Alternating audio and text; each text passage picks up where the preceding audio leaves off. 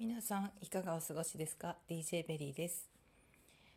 えっ、とまたいくつかここの数日で、えー気づきや思い、えーお話ししたいなと思ったことがありましたのでそのうちの一つ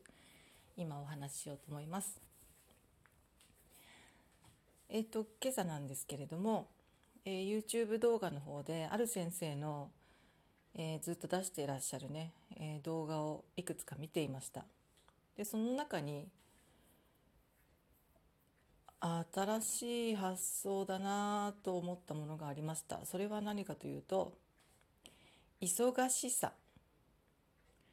忙しさというものもえっ、と脳的なものだということなんですね。ちょっと難しい高度なお話だを一度聞いただけなので。なるほどと思ってもう一回聞こうと思っているところで今このこれしゃべ先に喋っちゃってるので ちょっと理解度が今一つなのはご了承くださいただこれってあのお金がないとか自分は貧しいなとかそういう欠乏感と同じだなって思ったんですね。で、えっと、それがどうしてかというとその忙しい忙しい例えば大きなお仕事を抱えている方とかえっとねあの例えばお子さんがいて自分がやりたいと思っていることの時間が限られているとかそういった物理的な話ではないです。でその物理的に忙しいという状況はあるんですとその先生もおっしゃってます。それはそうですよね。時間も限られてるわけですし、えー生きてる生活してる上でいろんな人とも関わるしもちろん自分自身がやらなければいけないこともありますしただその自分の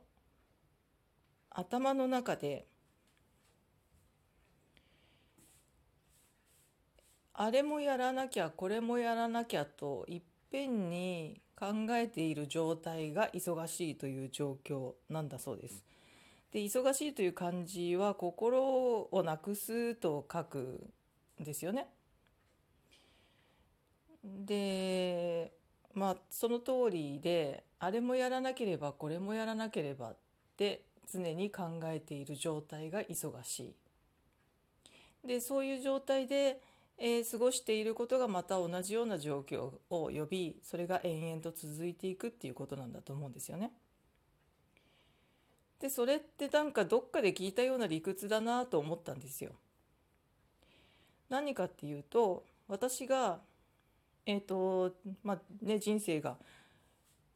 今までで一番どん底だった時にやっぱりもともと裕福な家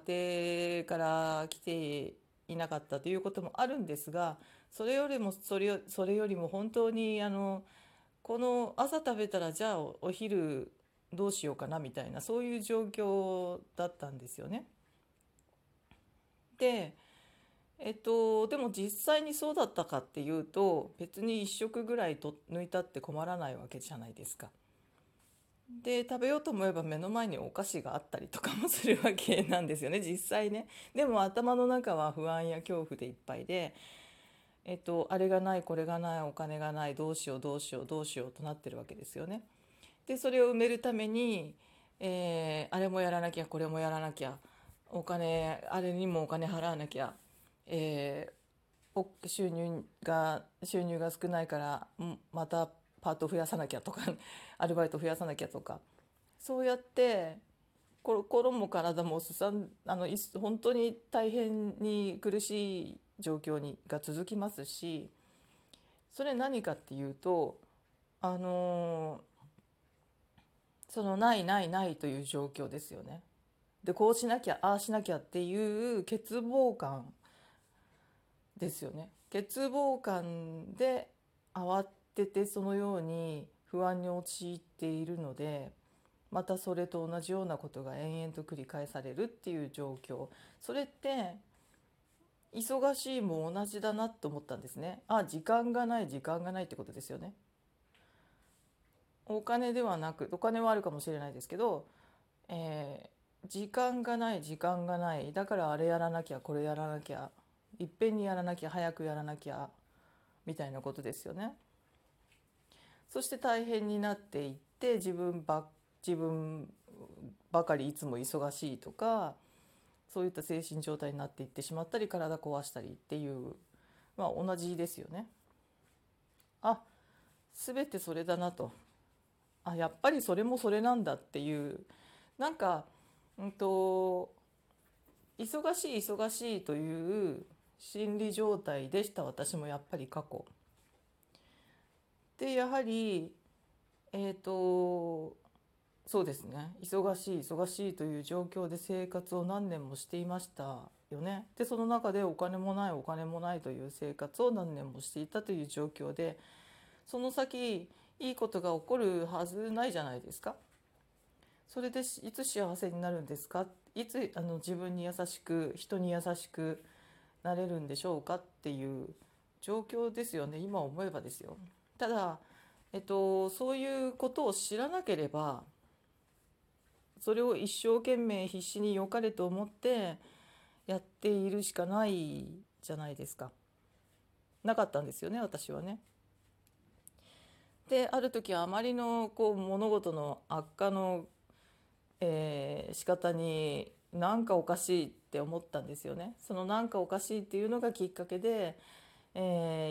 今まで読まなかったジャンルの本を読み始めたりとかもしかしたら何か違う知識が必要なのかもしれないとか、まあ、人に聞いてみようとか初めて思ったわけですよねその段階になってからね。それまでは別に普通に生活している間は自分の何かがおかしいなんてさらさら思わないしましてやなんかちょっと違うんだよなって思ったってそんなもんだろうって納得してみたり我慢してみたりうん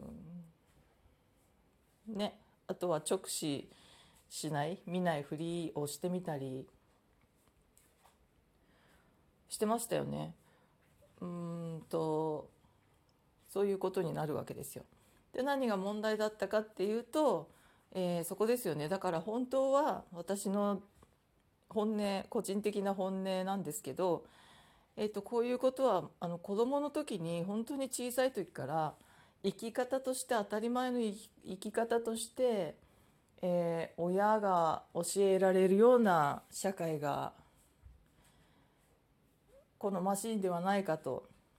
思うんですよね。でも私も親ですしもう娘たちがもう成人というね、えー、段階になっていてそれを知らなかったわけですから知らない中で子育てしてしてたんですよね。一生懸命やりました。一生懸命やっても自分の中でも達成感があって子育てに何の、心残りもないですしあのいいんですけどそれはいいんですけどただ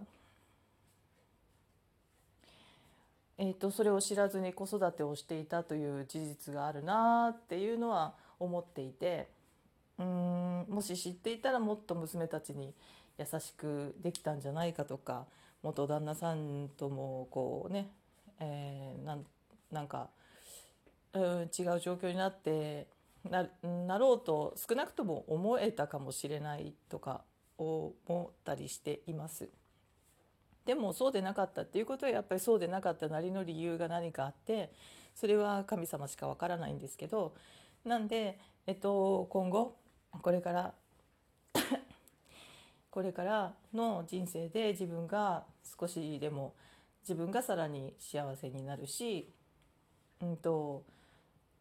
それによって周りの人を一人でも二人でも笑顔にできたり幸せにできたり助けてあげられたりできたらいいなと思っています。なので、え、ー、と、まあそういうことでした。また次の配信で、えー、別のお話しさせていただこうと思います。ではまた。